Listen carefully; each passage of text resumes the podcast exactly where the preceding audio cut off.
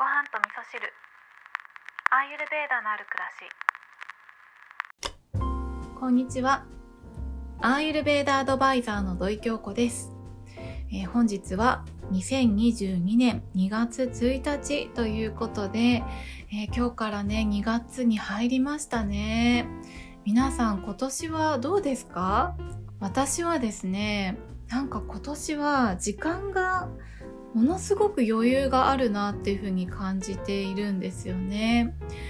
もう2月っていう感覚もあるし、あ、まだ2月に入ったばっかりなんだっていう感覚もあるんですよね。まあ、それだけね、毎日が充実してるからなんじゃないかなというふうには思ってるんですけれども、えー今日ですね、2月1日は何の日かと言いますとですね、YouTube チャンネルのアーユル漢方ラボの相方であるコータの漢方レディオでもおなじみの早川コータ先生の漢方薬局漢方専科沢田屋薬房が250周年を迎えられたという記念日でもあるんですね。素晴らしいですね。250周年って想像してもなかなか250年前のことってねイメージしづらいかなって思うんですけど。でねちょっと調べてみたらですね遡ること250年、えー時はですね1772年になるんですけれども松平定信14歳、えー伊能忠敬27歳。27歳だったらまだ日本地図はできてないかもしれないですね。えー杉田玄白39歳、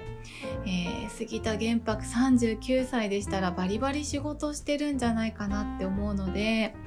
えー西洋医学のね方でいらっしゃいますけれどももしかしたらね幸太先生の薬局の初代の方と交流があったかもしれないですねなんていう風にね、えーちょっと思いを巡らせてみると250周年ってね改めてね素晴らしいななんて思いますよね。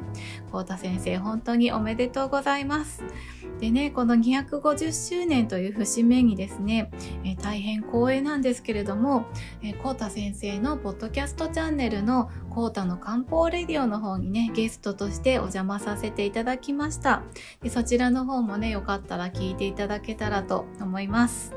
はい。で、今日の本題はですね、昨日のエピソードの中でね、リスナーさんからメッセージいただいてお返事しますなんて言ってたんですけど、あの、食生活に関してね、アーユルベーダを学んでから変わったことはありますかっていうことで、えー食生活に関してのお答えをしていなかったのでね今日は食生活に関して変わったことをお話ししたいんですけれども、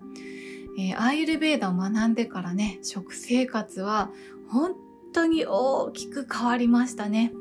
食べるものも変わったのはもちろんなんですけど、まあ知らない食べ物もねたくさん知ることができて世界がねものすごく広がったなっていうふうに思ってねアーユルベーダには本当に感謝してるんですけれども何よりですね食べ物に関する考え方っていうのがあの以前から私はいろいろと深く考える方だとは思っていたんですけれどもより高次元で考えられるようになったんですね。なんかね高次元とか低次元とかっていう話するとスピリチュアル的な話かななんて思う方もいるかと思うんですが、まあ、単純にね物理的な考え方物理学の考え方で言って例えば1次元だったら線だし2次元だったら、平面ですよね3次元になると高さがつくので立体的にものを見れるようになって4次元になるとそこに時間の概念っていうのが加わって5次元6次元っていう風に次元が増えるごとにより人とか物をね深く深く見ることができるようになってくるんですよね。で食べ物に関してもね高次元で考えられるようになったっていうところで言うとこの食べ物がどういうものなのかっていうことを深く深く考えるようになったんですね。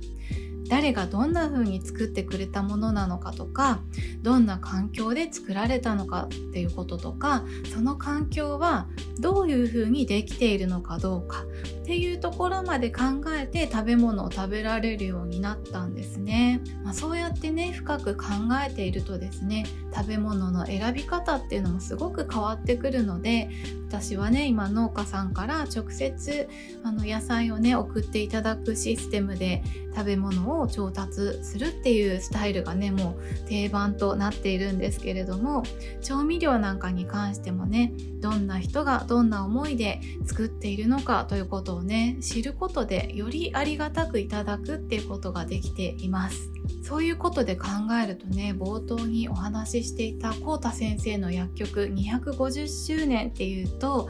本当にねこの高次元目線で見ていくとたくさんの人の思いに支えられて今あるっていうことなので素晴らしい薬局なんだろうなっていうことがね考えられますよね。ということで今日はですね、えー、コータ先生おめでとうございますというね、250周年のお祝いの言葉と、えー、リスナーさんからいただいていたアーユルベーダを学んでからね、食生活変わりましたか？っていうことに関してね、お答えをさせていただきました。今日も聞いていただきましてありがとうございます。